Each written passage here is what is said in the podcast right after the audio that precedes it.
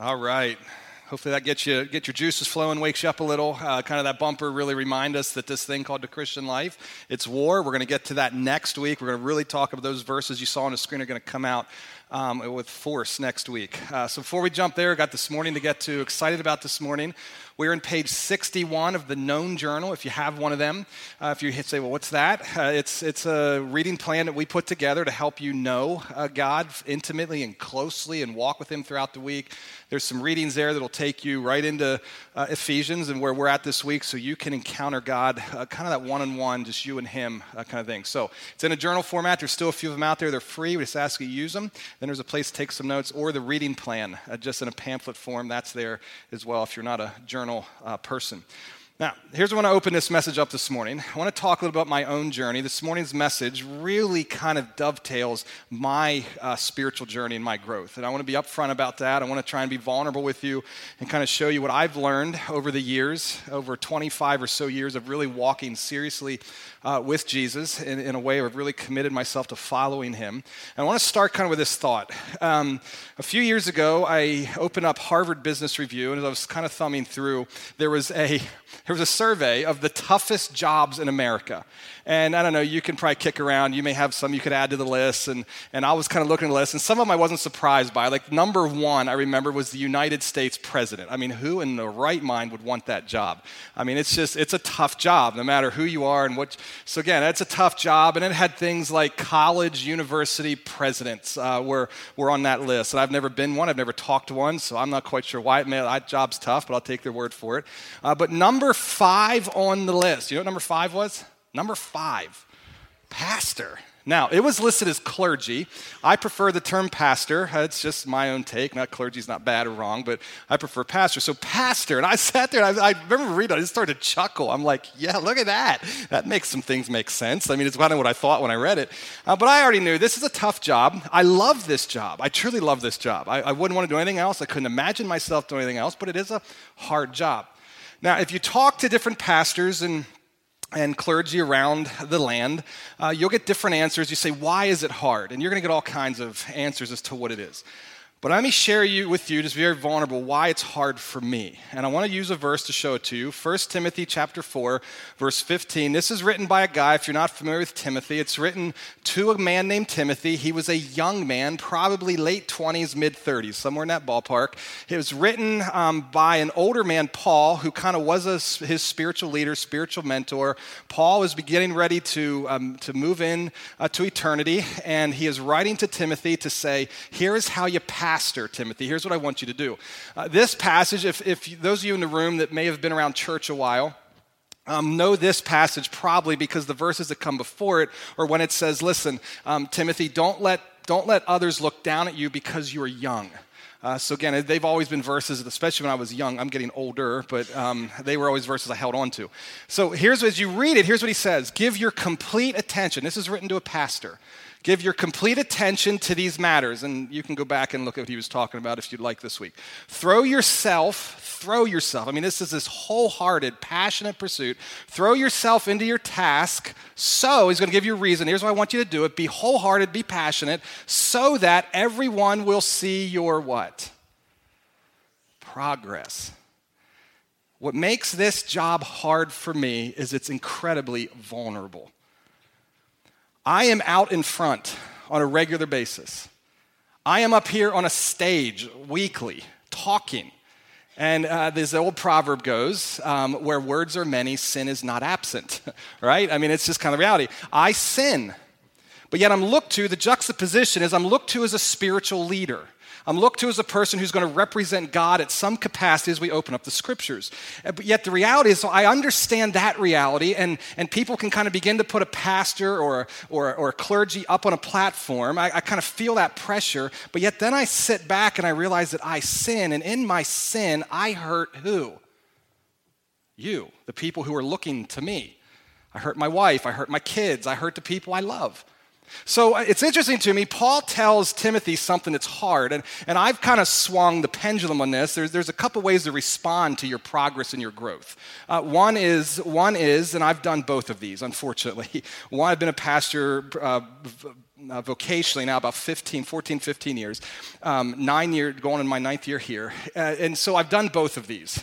One is to wall yourself off, to really be private, to protect yourself, to never share personally from, from a position like this, to never get into when you're counseling someone, never share your own personal stuff. Build walls, keep people out, protect yourself, always make sure you're scripted and putting your best foot forward.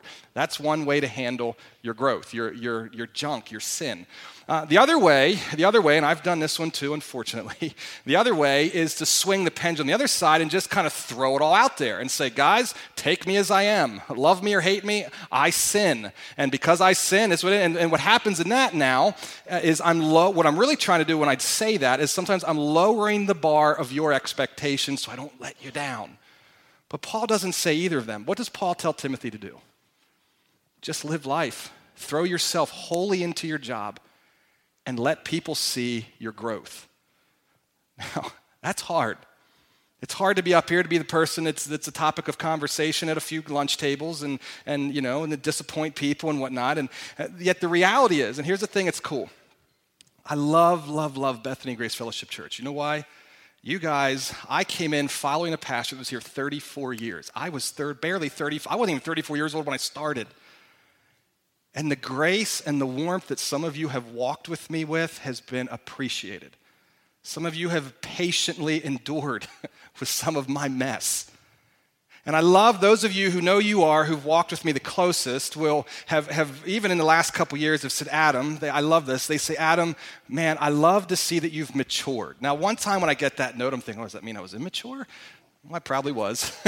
but the reality is, it's, it's when I hear that, I'm like, thank you because I feel it. I, I feel the change and I feel the growth. So it is nice that, that when the progress is out there, people see it, they respond. So here's what I want to share. I share all that to say, not to make this about me, but I want to talk to you this morning where we're in this whole series about the conflict between holiness holiness and discipline and obedience and duty and, and make it happen Christianity and, and grace and love and, and, and how do these two work together? And what I want to say is the growth that I have experienced, that some of you have seen in me, has been very intentional and very hard. They're the two words I want to open up with this morning intentional and hard. Spiritual growth does not just happen. Let this sink in, please. You don't just drift to spiritual growth. If you're just drifting, you're going the other direction, I promise. You don't just plop yourself down on an inner tube and float down the river and hope you're going to land at the right spot. So, spiritual growth is very intentional and it is very hard.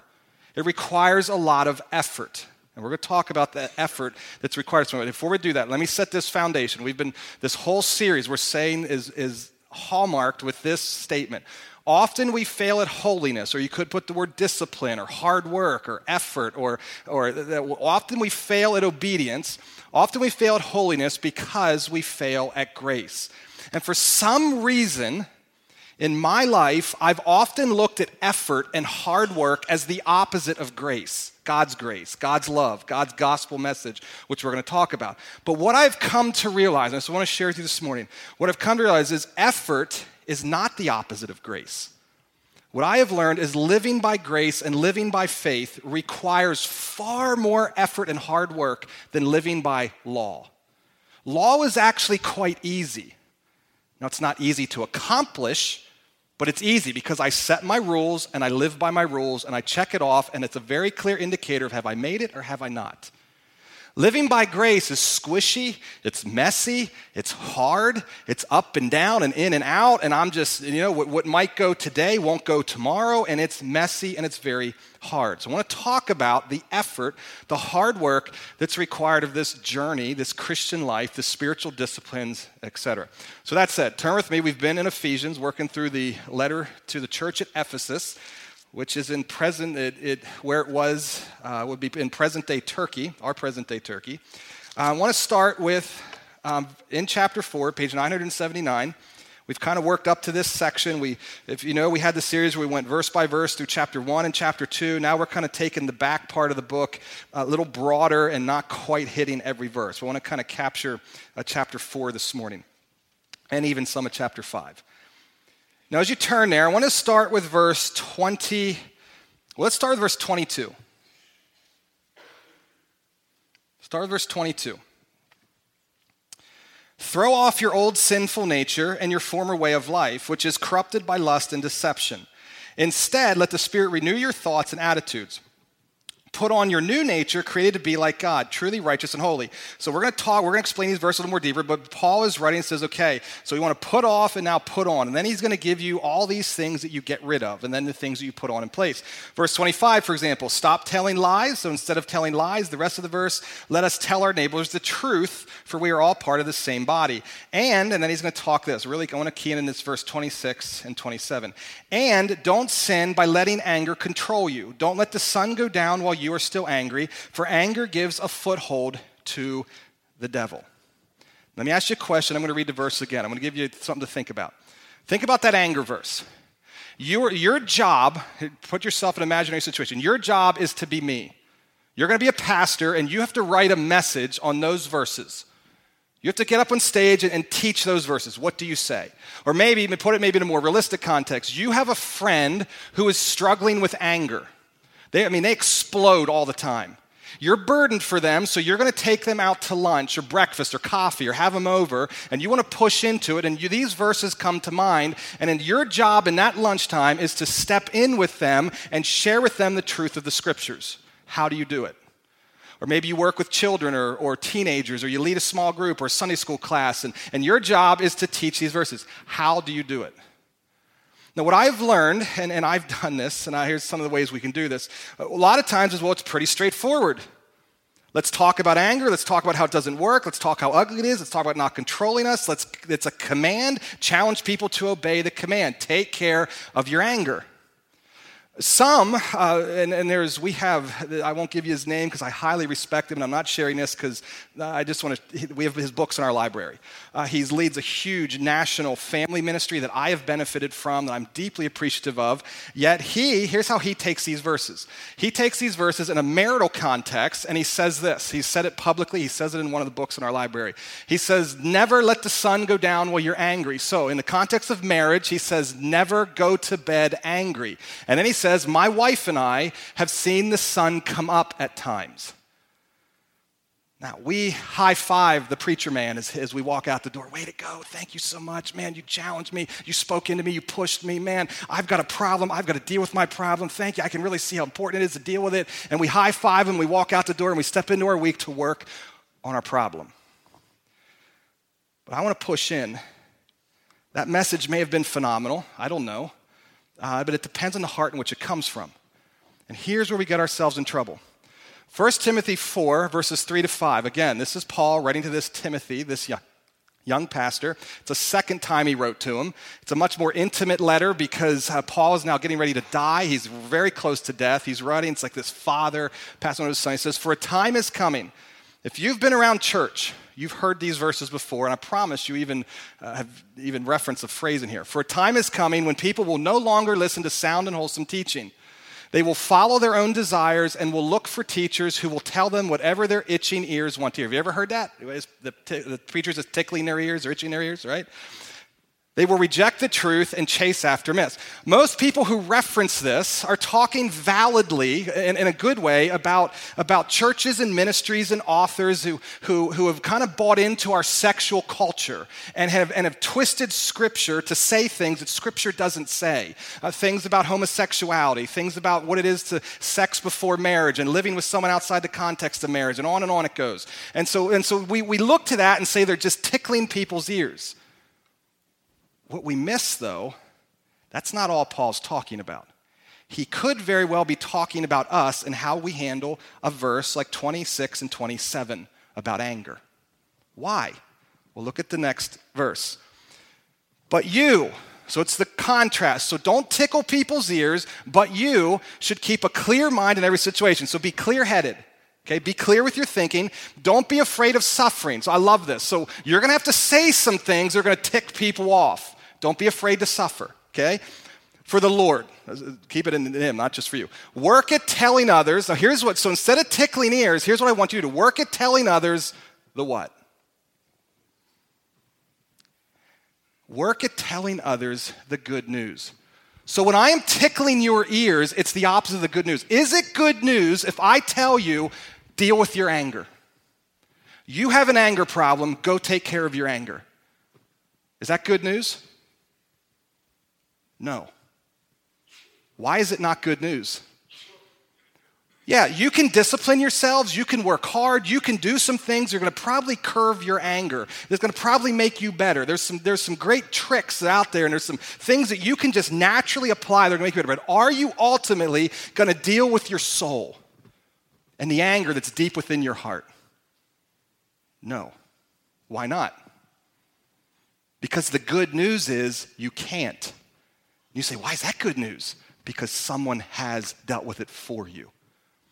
So often, here's what I want to, here's the point I'm trying to make. So often we preach verses like 22 and on, put off and put on. We pastors will stand up and challenge people to go do your hard work. Go do what's required of you as a Christian. Work hard and we and we feel our toes stepped on and we think, "Man, that preacher is so bold and so brave because he's challenging us." Well, he might be if he's doing it within the context of good news, but often I fear that message I've looked back over my this week I pulled out some files and I think man, how many messages have I preached that have simply challenged people to behave right? That's not good news. Let me push in even further. Let me challenge even further because we love to do, we love to read passages and create rules. Don't go to bed angry. I'm never gonna, ever, ever, ever, if I even have to see the sun come up, I'm gonna go to angry with my wife. We love it, we love it, we love it. Well, Paul is quoting David. He's quoting David. And look at what David says in Psalm 4. Uh, he's David. If you're not familiar with who David is, he's the guy that killed the giant. Maybe you know him that way. The great king. That's, it's in the early parts of our Bible. Uh, if you're new to the Bible, that's kind of who David is. He wrote, wrote all these songs. He says this Don't, don't sin by letting anger control you, right? You just heard that. Look at what else he says. Think about it when. Does this make you love? Think, think about it when overnight.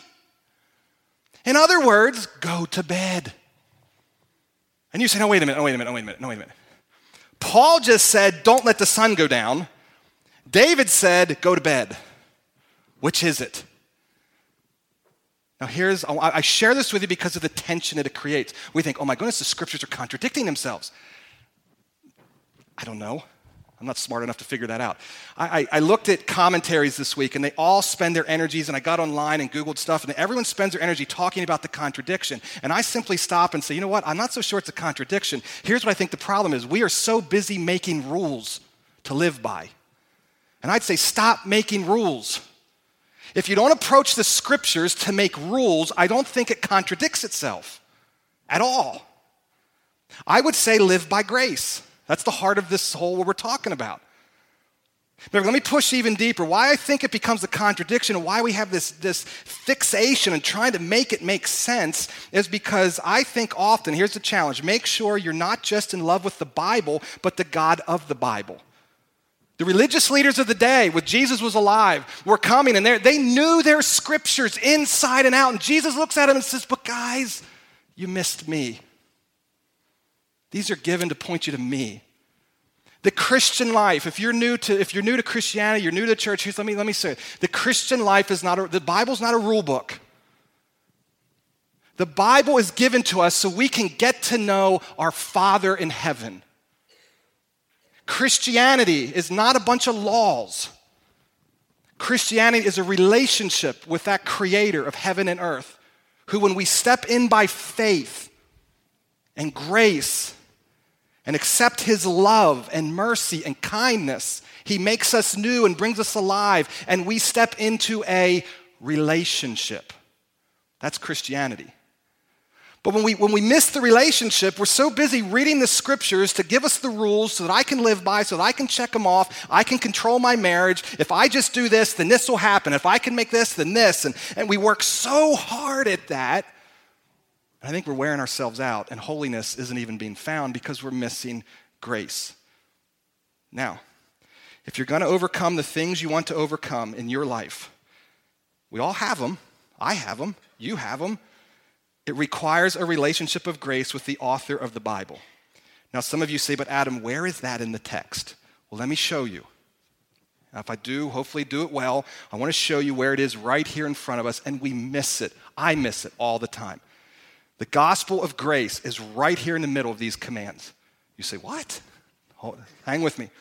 Let me open it up this way. A few years ago, um, about seven years ago. I'm relatively new here as, as the pastor at Bethany Grace Fellowship Church. Uh, what's new to me is, in, in that time, is preaching every single week. You know, when I was a youth pastor, you know, I stood up and talked, but, but man, this thing every week of preaching a message is hard work. What's especially hard about it isn't just talking good, but it's giving true substance and meat and stuff for people to walk out to nourish their souls. It's hard work. And what I, what I know nourishes a soul, what I want to make sure centers all my messages is the gospel of grace, what I'm talking about but I'm finding it so hard to do. So I begin to read and pull stuff in to figure this out. One of the books I grabbed was a book by the name of Steve, it was an author by the name of Steve Brown. Some of you know Steve Brown? Maybe you know Steve Brown? He, some of you know him. He's, if you don't, maybe you've, you've heard him. He's got that deep, real voice. I can't even imitate it. He's on WDAC if you listen to that radio station. I think he's still on in the afternoon, I think. He's on WJTL. He has like a little like three minute clip where he usually gives some kind of exhortation about God's love. He's on Word FM. He has a little clip, I think, I forget what day of the week. Um, he's, he's a seminary president uh, down in Florida.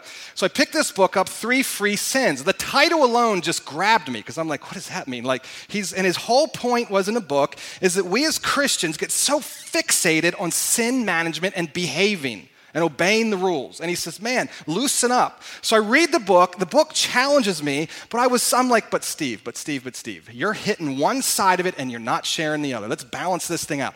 So I thought, Well, I'm wrestling this and wrestling. So I decide I'm going to email him.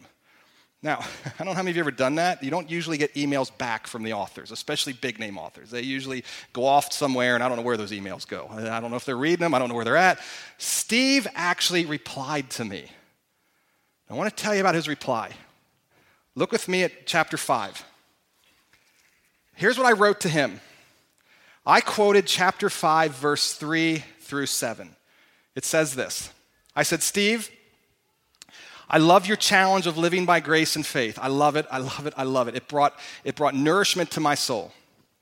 However, I don't feel like you spent enough time on the opposite side, on the, on, and wrestling with some of the tension in Scripture on the, on the flip side. Like I said, Ephesians, we're up to this section, Ephesians 5, verse 3. And read it with me.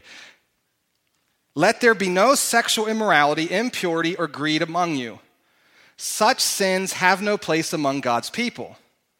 Obscene stories, foolish talk, and coarse jokes, these are not for you. Instead, let there be thankfulness to God. You can be sure that no immoral, impure, or greedy person will inherit the kingdom of Christ and of God. For a greedy person is an idolater worshiping the things of this world. Now, they're hard words.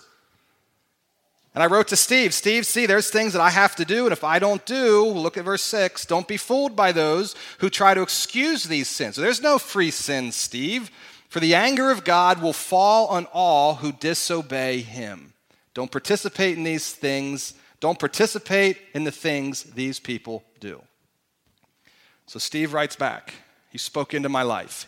He, he, it was, it was I, I say it, it's such a precious, precious email to me. I save it, I still have it. It meant the world to me. And here's what he ultimately said He said, Adam, I'll give you his quote. He said, Adam, in my reading of the New Testament, I seldom, if ever, find a command that's not given in the context of the gospel of grace. He said, In my reading of the New Testament, Adam, you're right, there are commands that we are to obey, but I seldom ever, in my Matthew, Mark, Luke, and all the way through to Revelation, I seldom ever find a command that's given in the, that's not in the context of the gospel of grace. He says, for example, it's interesting to me that you give me verse 3 through 7, but don't give me 1 and 2 and verse 8. But then before you read them, hold on. Hold on. Here's my challenge to us. We're, myself included, we aren't always great Bible readers. We want a quick fix, a verse that I can post on Instagram, a verse I can stick on the mug or put on my wall, a verse that'll speak to my problems. And we don't always read context.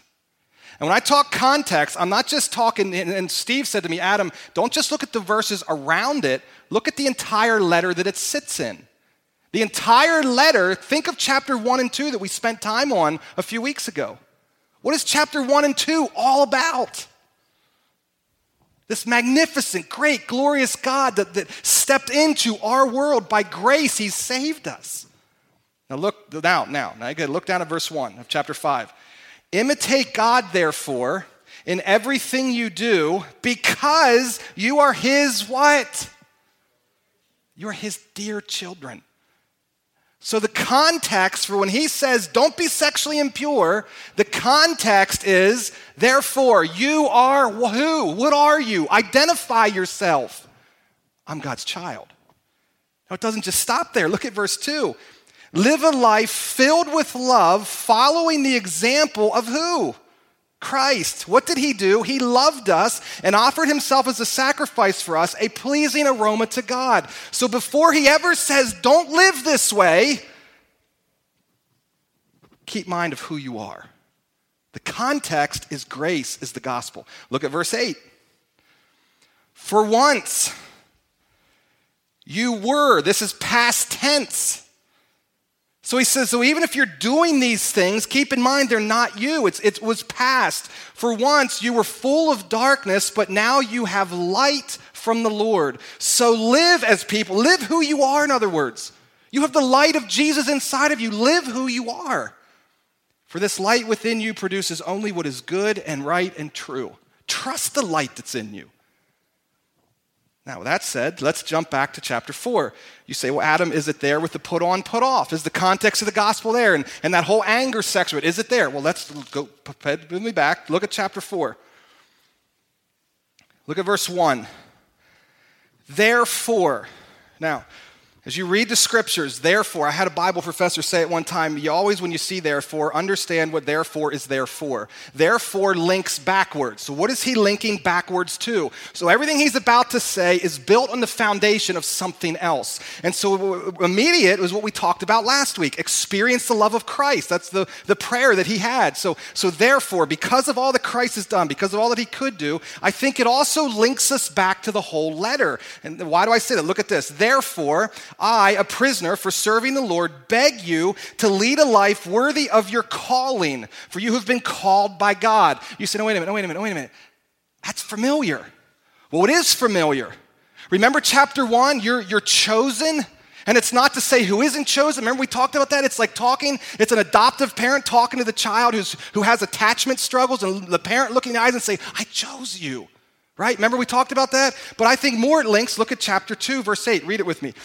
God saved you by his grace when you believed, and you can't take credit for that. It is a gift from God. Salvation is not a reward for the good things we have done, so that none of us can boast about it. So listen, you have been saved by grace. If you're a believer in Jesus, if you're his child, it's not because of what you have done. It's not because you go to church and because you do all the good things that you do. It's because of his grace. Now look at verse 10. For we are God's masterpiece. It's a term of art, it's an artistic term. It's God has stepped in with his hands and formed you and made you. He's we, the we there is talking about Christian people, people that are his children. He has created us anew in Christ Jesus. So remember we had a few weeks ago, you moved from death to life. He's been created us anew in Christ Jesus so we can do the good things he planned for us long ago. God's got a unique plan for every one of you who's been called his child. Chapter 4. Therefore, I, a prisoner for serving the Lord, beg you to lead a life worthy of your calling that you have been called by God. So, everything he's about to tell you is in the context of keep in mind what Jesus has done for you and what he's called you to. So, before he steps out, and Steve, I think, is right.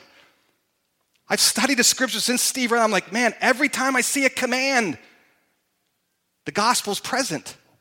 So continue reading. What are the commands? Look at verse 2. Always be humble and gentle. Be patient with each other, making allowance for each other's faults because of your love. I love this. I love this. Keep in mind, God does not expect perfection this side of heaven. Skip that one. He does not expect perfection this side of heaven. Now, I say this, I say this because those of us who miss the gospel of grace become wicked taskmasters. And do you know who we are the hardest to? Yes, the people in our lives uh, don't really care for us. Because when we don't live by grace and we're not humble people, we start living by law and have a checkoff list. Everyone around us feels the pressure of that perfection. But you know who feels it more than anyone? Me, yourself. We constantly beating ourselves up. I love this. Be humble. Realize you're never gonna be perfect this side of heaven. Now the verse goes on, verse 3, make every effort, effort, effort, effort. I love this word. The word is an athletic word. The word is the word is to sweat, to, to work hard, to, to dig in. I mean, it's like make every effort to keep yourselves united in the spirit. So again, grace, this is not some warm, fuzzy, oh, let's just all sing kumbaya and we're all gonna get along. And make an effort, work hard, be intentional. Specifically, he's going to go at, again, the theme of the whole letter. Make every effort to keep yourselves united in the Spirit binding yourselves together with peace. For there is one body and one spirit, just as you have been called to one glorious hope for the future. So, again, even in the midst of this effort, even in the midst of stay together, he slips in. There's this glorious hope that you've been called to gospel. Now, verses 5 through 16, you're going to read this week in your reading plan.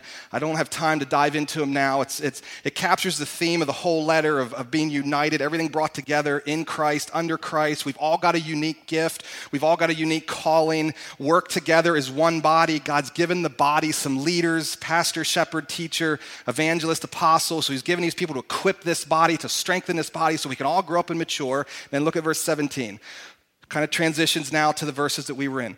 With the Lord's authority, I say this Live no longer as the Gentiles do, for they are hopelessly confused. Their minds are full of darkness. They wander far from the life God gives because they have closed their minds and hardened their hearts against Him. They have no sense of shame. They live for lustful pleasure and eagerly practice every kind of impurity. I cannot stress enough. Continually chasing your own pleasure will harden your heart. God has given you a conscience as a gift. Listen to it. Now, let me say this this is hard work. Jesus says the Christian life is dying to self. If you are truly growing in grace, if you are truly stepping in and pushing against the, the sin that's still in you, it is at times going to feel like death. And that's a good thing. Don't harden your heart. Don't shut your ears down. Now, look at the transition. This is what I wanted to show you, ultimately building to this. You say, is, is the put off put on in the context of the gospel? Look at verse 20. But that isn't what you learned about Christ. In other words, what haven't I learned? I haven't learned to just run after my own pleasure. That's not what I learned about Christ. That's not how Christ lived. Verse 21 Since you have heard about Jesus and have learned the truth that comes from him, throw off your old sinful nature. See, it's all one sentence. But see, in our English Bibles, we put verse marks there, so we just kind of jumped in and read verse 22. But it's all one sentence. Since you have heard about Jesus and have learned the truth that comes from him, throw off your old sinful nature. Well, let me ask this What truth have you learned about Jesus in the letter of Ephesians? We'll go back and thumb through it. You've learned that before time, He knew you you learn that he stepped into this world so that he can say to God the Father, Hey, they are faultless and without blame. They are your children. He gave you the Spirit of God that would seal you, that would lock you up for him one day. He, he gave you all the riches in the heavenly places, which we talked about uh, a few weeks ago. He, he stepped in with his patience and kindness and long suffering and grace. That is what we learned about Jesus. So, in light of what you've learned about Jesus, throw off your old sinful nature and your former way of life, which is corrupted by lust and deception. Instead, let the Spirit renew your thoughts and attitudes. Put on your new nature, created to be like God, truly righteous and holy. And then it goes on with all the things that you should put off and put on. Let me talk to it this way. Let me kind of help this make sense. Let me give you a corny joke. Okay, I have junior highers at home, and I know kids right now. Corny jokes are a really big thing right now, right? Um, uh, what did the buffalo say to his son when he went to college? There we go. My wife knows because bye, son. Bye, son, get it, ha. So, corny jokes. Here's a corny joke for you that, that applies directly to this text. When is a door not a door? Someone said it. When it's a jar, someone said it. I, who said that? Was that you, Denise? Nice job. When it's a jar. When is a door not a door? When it's a jar. So, how do you make change? Well, you, so the heart of this passage is to say we don't want to be a door, we want to be a jar. So, when is a door not a jar? When it's a jar. So, let me, let me illustrate it this way. Let me illustrate it this way. I want all of you right now to think of the number eight. Okay, grab it, pull it into your mind. Think about the number eight.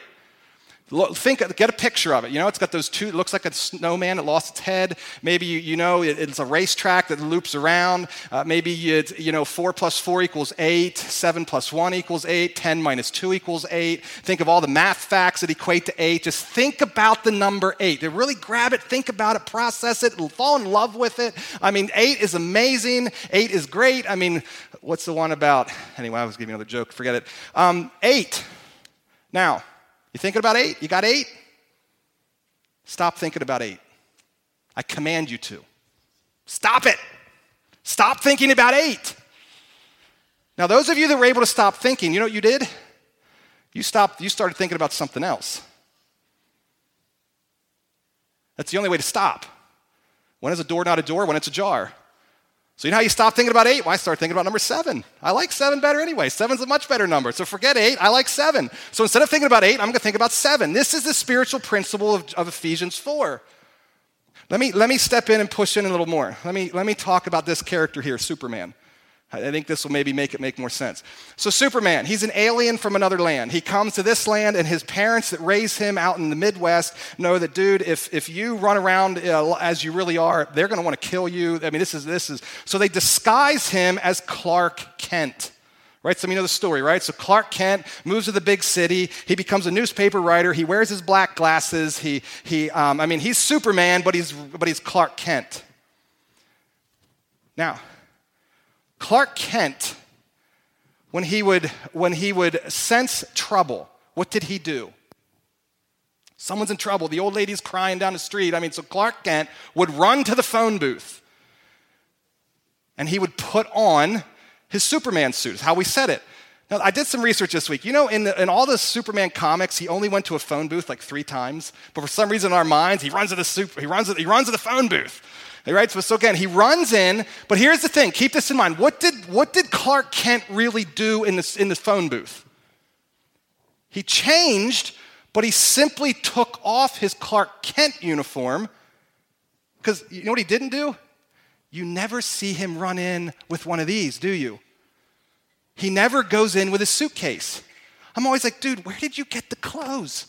Like, suddenly you walk out with this these blue spandex and this red cape. I mean, how cool is that? And those big red boots. I mean, cool. But he never walks in with one of these, ever. Do you know why? He's taking off his Clark Kent and revealing to the world who he really is. That's the Christian life. So here's the deal. Let me illustrate this way. I'm really not Pastor Adam. I know some of you. I know some of you have been wondering you figured it out, haven't you? And I'm so glad to get that off. That was hot. Holy mackerel. It's the only shirt I had that unzipped. Man of daisies, that thing is warm. Um, but here's the, here's the picture. Think of S, forget Superman, think of Spirit Man, Holy Spirit, right? Here, here's the thing. When you become a Christian, the scriptures teach that you are made new. You're given the Spirit of God. You are his child now. You are adopted. You're in the, all the things that Ephesians talks about. This is who you are. This is your identity. Now, the reality is, we still have this, this body that's decaying, and it's not going to be made new, the scriptures say, till we get to heaven. So the scriptures speak of this already not yet principle. They say, You are holy, you are blameless, you are, and you're like, No, wait a minute, no, I don't feel that. But you don't feel that because you still have sin in you. You're not a sinner, you're actually a saint. You identify as a saint. God looks at you not as a sinner, He looks at you as His child. So, that, so what Paul is saying is keep in mind what you've learned about Jesus. Keep the gospel in mind. Keep in mind about who you are, and simply don't run around with your suitcase. Don't run around with all your hard work trying to put it on. Just simply take off who you're not and show the world who you are. That's it. You say, Adam, Adam, that's still kind of, how, how do I do that? Well, look at verse 30. Let me give you the really, those of you who like good practical, this is what I do. Be careful because I get why we do that, but that can lead us to a dark place. But here, look at verse 30. so after the put off, put on section, and do not bring sorrow to God's Holy Spirit by the way you live. Do not, so you can truly grieve God's heart. Here's what I've learned about um, parenting. I've learned it as a child growing with a parent. I've learned it now as a dad who has teenage, teenage children. You know I've learned about parenting? Law driven parenting does not work, it produces rebellious children. Parenting that works, you know what kids learn? Kids learn who you are. Kids learn from just you, just your way of being. That's what really works at home. That's not to say you don't need to change behavior and correct stuff. And I'm not saying, don't, don't hear me saying that. But the heart of is, is just, I'm going to be. So I got to pay attention to who I am because my kids are picking up. You ever hear this old statement, more is caught than is taught? My kids are picking up me. So I got problems with anger, my kids are picking it up. Now, more than that, test me on this. If you have a boss that you would consider class A jerk, Maybe you want to put another word in there. Maybe your boss is really bad and he's a donkey. I mean, he is a real, he has got problems, or she has got problems. Okay? If, if you've ever worked for someone like that, you know what I've discovered when we work for people like that? We cheat the system. We don't obey. We're always looking for loopholes. They don't deserve my allegiance. They don't deserve my respect. They take it from me. I'm going to take it from them. That's how well, we don't want to go there. We don't like that about ourselves, but we do it. Now, when you have a boss that truly loves you, like not just because you're a number and you're getting things done for him or her, but because he, he or she really truly cares about you, what do you do for that boss? You're not looking for loopholes. You don't want to cheat them. You give them everything you have. That's the gospel of grace. When you see God not as this taskmaster in the sky expecting you to honor his law, but you see him as someone who loves you, who died for you, who crossed heaven and earth to reach you, to adopt you, to bring you into his family. When you understand all that he's done for you, you want to step out and honor him.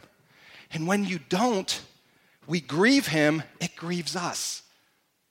So start paying attention. Oh my goodness. It's not, I didn't obey God, He's going to beat me and discipline me, and oh my goodness, now I'm not going to have the life I want. Now I'm not going to get all the things I. You know what? Most of us obey because we want things from God. That's idolatry. God says, No, I love you. Be with me, know me. And in that process, so look what it says. Look at verse 30 then. Do not, do not bring sorrow to God. We don't want to do that because He loves us. We love Him. Remember. Remember. You know, Chris, those of you in the room that are Christians, can I just say to you for a minute, I don't think you need new information. You know, one of the things I try and do as a pastor is constantly come back to old information. If you really want to do this well in life, spend your energy remembering things like I'm his child. I'm dearly loved. Nothing I can do will cause him to love me less or love me more. I can't earn his acceptance. I can't earn his grace. I need to remember. That's the Christian life. And let me give even a step, go in and even more practical. The, the Christian life is ultimately a relationship. How do relationships work? Relationships work like it is with my wife. I love my wife. I want to get to know my wife. She gets to know me. As we get to know each other more, we appreciate each other more. It's a relationship. You know, if you have the Spirit of God in you, He's talking to you. Listen to Him. And we say, no, no, Adam, give me rules, give me laws. That's the problem. Listen to Him. There might be a time for you to go to bed in your anger. Listen to God. Hey, Adam, don't engage that man, you're, you're right now in this relationship with your wife, you're sideways right now in this argument. Just go to bed, let her know you love her, whatever you need to say, just go to bed, get up in the morning, and come at this from a fresh perspective. There's times you need to hear the Spirit telling you that. There are other times when you need to hear the Spirit saying, Oh, no, no, no, Adam, don't go to bed. Push in. Push in. You're almost there. You, you, Adam, you need to, Adam, what's really happening is there, your air hose is being stamped on and you don't like it. Adam, just confess that, get over yourself, and push in. But that's not what we like. We say, no, no, no, no. We want a rule, we want a law. Okay, I can never go to bed angry. I'm going to stay up no matter what. Yeah, and I'm going to kill the people I love in the process. It's a relationship. So here's what I'd say James chapter 4 says it is sin when God tells you to do something and you don't do it as sin. It's not referring to the commands of the scripture, it's referring to his whispers to your heart. Like, hey, go invite them to have lunch with you. They're over there all by themselves. Listen to him. Hey, send them a thank you note. Send them an encouragement note. Take them a meal. Go visit. Listen. Hey, you know what? Go see the heart doctor because you know you're eating too much ice cream, you're getting kind of heavy, and you know you don't want to leave your kids without. So go listen to him. Push in and listen. So I'd say it this way start maybe tomorrow or tonight or this afternoon. Start with something that you've been putting off. I think it's the best way to do this. Because chances are he's been telling you something, you're not listening. I'll end with this verse. Come back to where we started with the verse on anger. Let me show you David's version of it. Don't sin by letting anger control you. Think about it overnight and remain silent. Offer sacrifices in the right what? In other words, don't come to this place to do your religious thing so that God will bless your life, so that you can have all his gifts. It's not the right spirit. The right spirit is, oh my gosh, I've sinned. God, I know who you are. I know what I've done. You know what I'm going to do? I'm going to repent. And what repentance means, I'm going to turn towards you and put the ball in your court because I trust you. I'm giving it to you. That's what it says with the right spirit and trust the Lord. Lean not in your own understanding. In all your ways, acknowledge him. The famous verse, Proverbs 3, 5, and 6. Lean not on your own understanding. In all your ways, acknowledge him, and he will direct your path. God, we're talking about this morning. It's hard work, it's a lot of effort, it's a lot of, it's a lot of blood, sweat, and tears. Um, God, I sometimes I'd like the law and like the neat black and white system of do this, don't do that, and clean it up and move on. And but man, God, thank you, thank you for pushing us through that, for knocking that wall down, for bringing us home, for for loving us in spite of us. God, you love us. You've embraced us. God, those in this room that, that know they're embraced, that know they're Christ followers, that know that they've put their faith in you, God, would they do the hard work of remembering? Even right now, would they just push in and allow, allow uh, what you have done in the person of Jesus to stir in them so they experience your love and experience your grace in a way that they can't help but step into this week and do the hard things that they've been putting off. Help us to be attuned to your spirit, to be listening to you. And God, as you tell us to do things, God, out of love and out of, out of respect and, and, and and all that you are, may we step in and do them, even when you ask us to do hard things. And God, for those in the room, there, there are those here in the room that didn't walk in here as followers of Jesus. God, and right now, they, it's not just a matter of taking stuff on. God, they need, to, they, need, they need the super suit put on. And God, they can't put it on. They need you to do that. So, God, I pray right now, if there's those in the room right now that, that are far from you, that are not connected with you, not in relationship, not following you, not your children, would you whisper to their hearts? Would you, would you, would you stir in them and bring them alive? For the very first time, would they respond to you in faith? Not their works, not their efforts, not any of that, but just in faith. Saying, God, I trust you. I trust you. And God, for all of us, that's where we live and where we need to stay. God, thank you for Scripture. Thank you for initiating relationship with us. And God, thank you for Jesus. In his name we pray. Amen.